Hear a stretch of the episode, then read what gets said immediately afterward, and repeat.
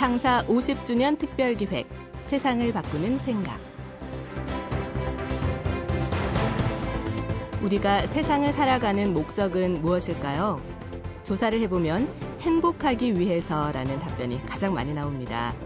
그렇다면 행복하기 위한 가장 큰 조건은 또 무엇일까요?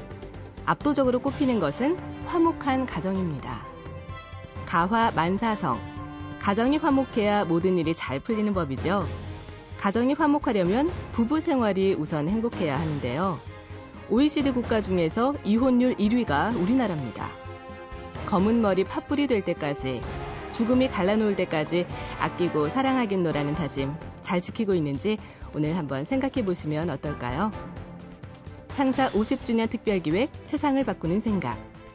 오늘 모신 분은 부부 문제 전문가인 안미경 한국 애니어그램 연구소 연구원입니다. MBC 라디오 여성시대에 오랫동안 출연하면서 이혼 위기에 처한 수많은 부부들을 구한 분으로도 유명하죠. 깨소금 쏟아지는 부부 되는 법. 같이 들어보시죠.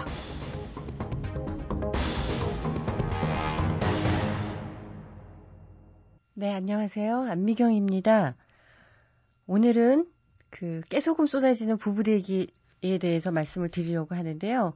요즘은 이런 말을 안 쓰지만 옛날에는 신혼 때, 아, 깨소금이 쏟아진다, 뭐, 고소한 냄새가 등청을 한다, 이런 말을 많이 썼거든요. 우리가 결혼한 지 10년이 되고 20년이 되면 뭐 권태기다 이런 말을 많이 하는데 오늘은 그 깨소금이 쏟아지는 부부 되는 그런 방법에 대해서 말씀을 드리려고 합니다. 먼저 대화를 잘 해야 된다고 말씀을 드리는데요. 대화를 잘한다 이러면 너무나 평범하게 들리잖아요. 근데 말만 잘한다고 대화하는 게 아니죠. 남편들한테 물어봐요. 대화를 잘하고 사십니까? 그러면 아, 말 안 하고 어떻게 살아요? 말이야 하고 살죠. 이렇게 얘기를 합니다. 그래서 아내들한테 물어보면 말이 통해야죠. 자기 말만 시커 알고는 알았어! 알았지! 이러고 일방적으로 대화가 끝난다고 말들을 해요. 또 아내들한테 먼저 물어보죠. 대화하고 사십니까? 아, 말이하고 살죠. 말 안 하고 어떻게 살아요? 이렇게 말을 하는데 남편들은 시컷 얘기해서 알았다고 해놓고는 결국 지 뜻대로 하더라고요. 이렇게 말들을 합니다. 사실 대화를 잘하려면 자기 주장을 하거나 어떻게든 내 뜻대로 하기 위해서 설득하는 건 대화라고 할 수가 없겠죠. 대화를 잘하려면 상대방 위주의 생각을 해야 합니다. 우리가 데이트할 때를 한번 생각해 볼게요. 데이트를 할 때를 이렇게 기억해 보면 상대방을 기쁘게 하기 위해서 얼마나 애를 썼는지 아마 생각이 나실 거예요. 온 몸이 귀가 되어서 상대방 얘기를 막 들어주죠. 2시간이고 뭐 3시간이고 뭐 막 만나고 밤늦게 헤어지고는 집에 가서 다시 밤새 전화하면서 그랬어, 그랬구나. 밤새워 얘기를 하죠. 깨소금이 쏟아질 수밖에 없어요. 그래서 막 헤어지기가 싫어요. 이 밤이 짧아요. 막 밤새도록 얘기를 해도. 그래서 결혼식 날을 잡게 됩니다.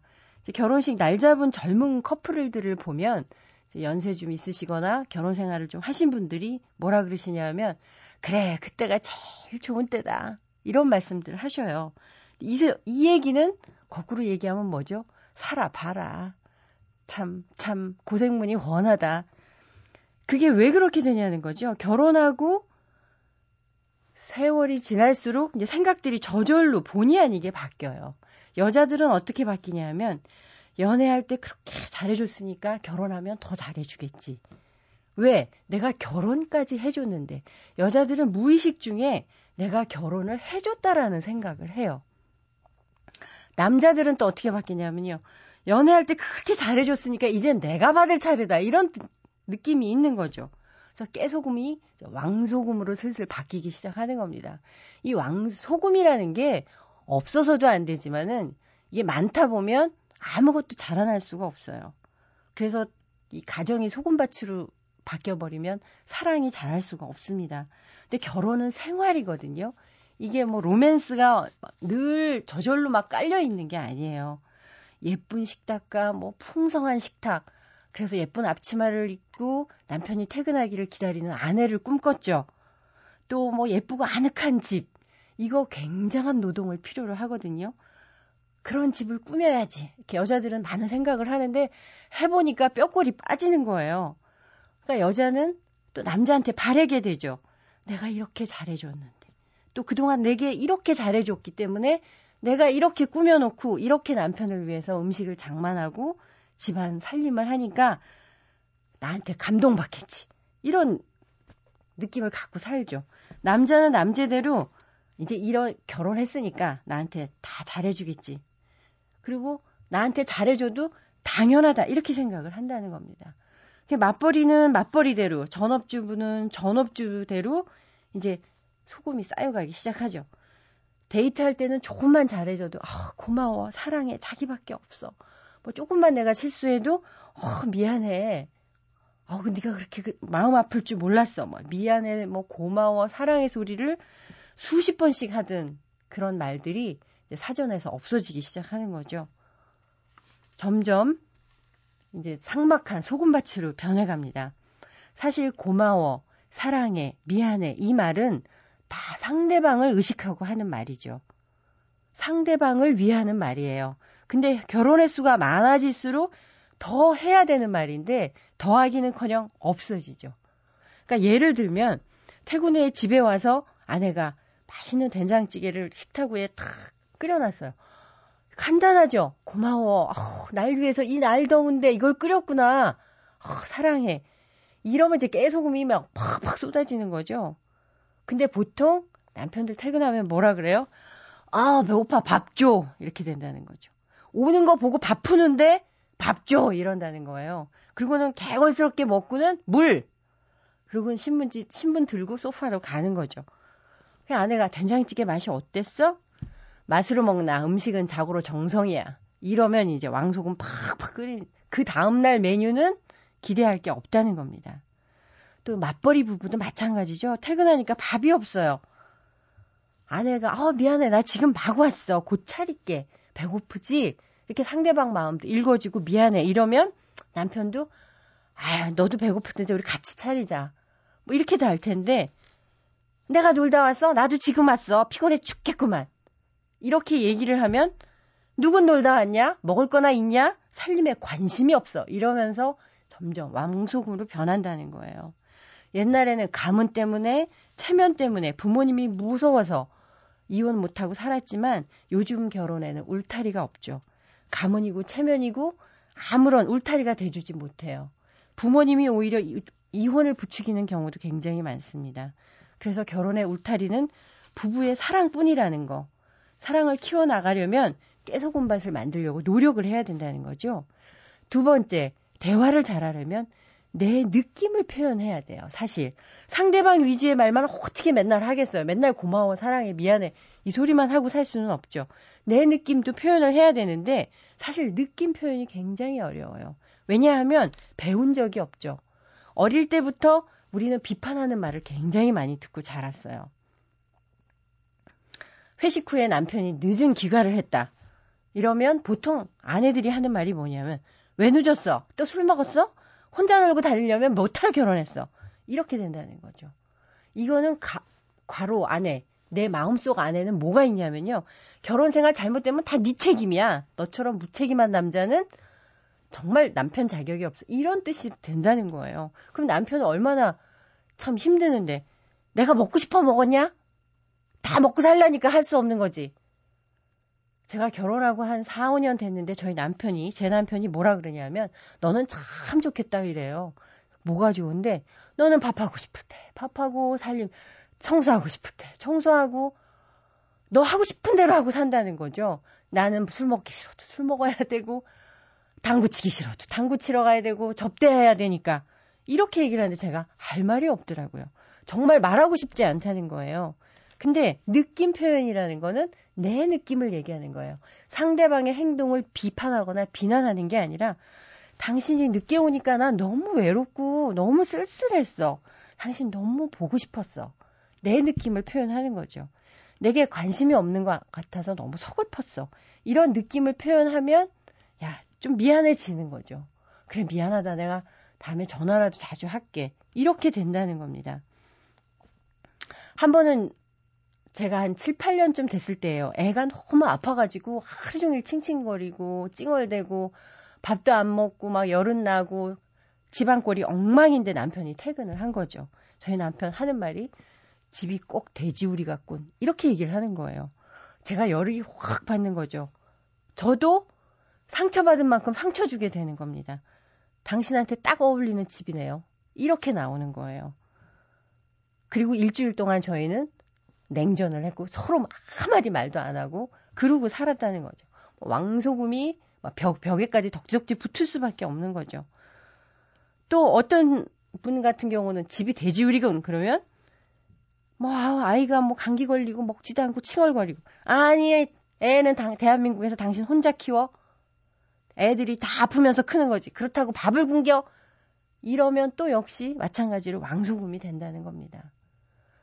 또 제가 한 번은 아이를 보다가 아이가 넘어져 갖고 얼굴이랑 무릎이랑 다 막 상처 투성이가 되니까 너무 속이 상하더라고요. 근데 퇴근 후에 남편이 딱 보더니 아이고 왜 이랬어 이래요. 그래서 제가 아우 눈 깜빡할 사이에 넘어져서 이래갖고 내가 너무 속이 상한다고 이러니까 남편이 하는 말이 이놈 엄마를 왜 이렇게 힘들게 했어? 좀 잘 걸어 다니지. 엄마도 불쌍하지도 않냐? 엄마가 널 위해서 이렇게 하루 종일 고생하는데 이렇게 얘기를 해주는데 제가 눈물이 다 나더라고요.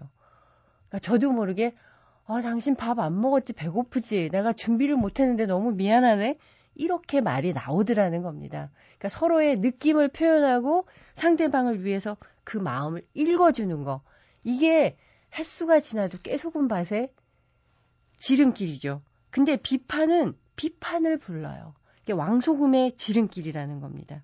근데 힘들 때일수록 서로 비판을 해요, 사실은. 서로 위해주고, 서로 위로해주고, 이런 말을 찾아야 되는데, 사실은 서로 상처 줄 말을 찾고 헤매고 된다는 거죠. 이게 쌓이면 점점 더 말을 안 하게 되고요. 서로 일에 관한 말, 역할에 관한 말만 하게 됩니다.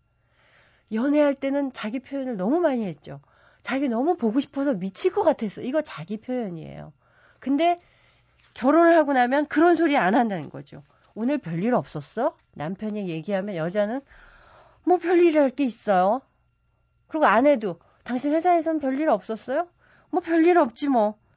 다 끝난다는 거죠. 그리고는 뭐, 아우, 뭐, 오늘 시댁에 돈 붙여야 돼요.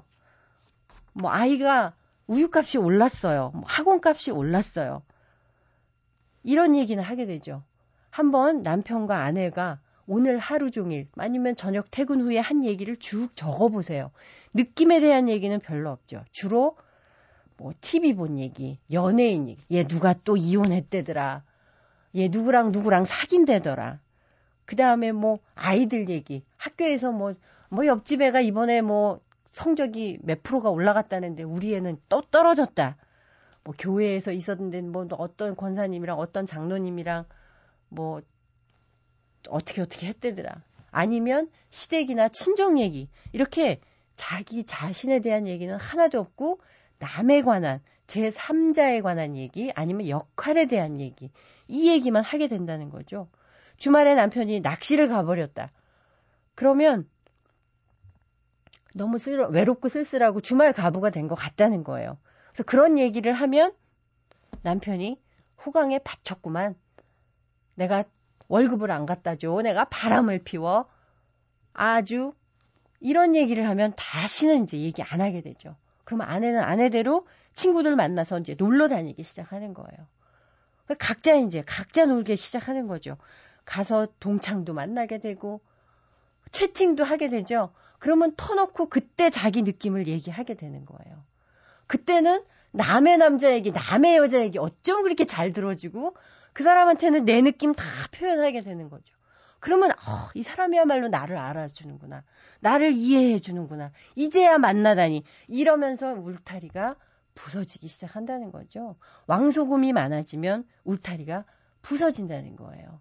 여자도 남자도요. 우리나라 사람들 특히 느낌 표현에 굉장히 익숙하지 않아요. 들어주는데도 익숙하지 않죠. 모두들 나와 결혼해서 행복하기를 바라는데 부정적인 느낌을 표현하면 비난으로 받아들이기 쉬워요. 근데 특히 여자들은 힘든 걸 얘기하고 싶어 하는데 부정적인 느낌을 표현하면 남자들은 거의 100% 비난으로 받아들이죠. 근데 아내들은 들어주기만 해도 50% 이상 이미 해소가 된다는 거죠. 그래서 남자들은요, 좋아도 화를 내요. 그까짓 거 갖고 좋아하기는. 또 생일 케이크 막 해주고 박수 쳐도 평소에 잘해라. 이렇게 얘기하기 쉽다는 거죠. 그래서 내가 왜 얼만큼 느낌 표현에 서투른지 이런 거 서로 노력하고 배우는 거. 이거 사실 초중고 때 다 가르쳐야 되는 거라고 저는 생각을 합니다. 그래서 이제라도, 이제라도 이 남자가 꼭 내 남편이어야 하는 이유.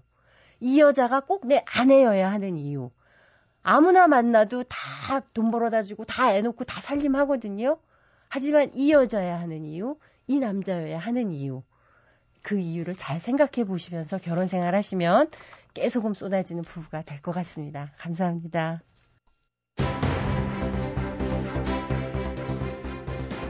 사람들이 가장 큰 상처를 받는 것은 상대방에게서 인정받지 못할 때라고 합니다.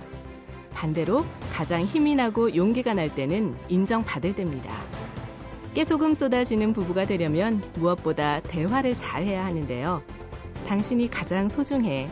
당신밖에 없어. 이렇게 배우자를 인정하는 말로 대화를 시작해 보시면 어떨까요? 창사 50주년 특별기획 세상을 바꾸는 생각. 기획 김혜나, 연출 손한서, 구성 이병관, 기술 이병도, 내레이션 류수민이었습니다. 다음 주에 또 찾아뵙겠습니다. 여러분 고맙습니다.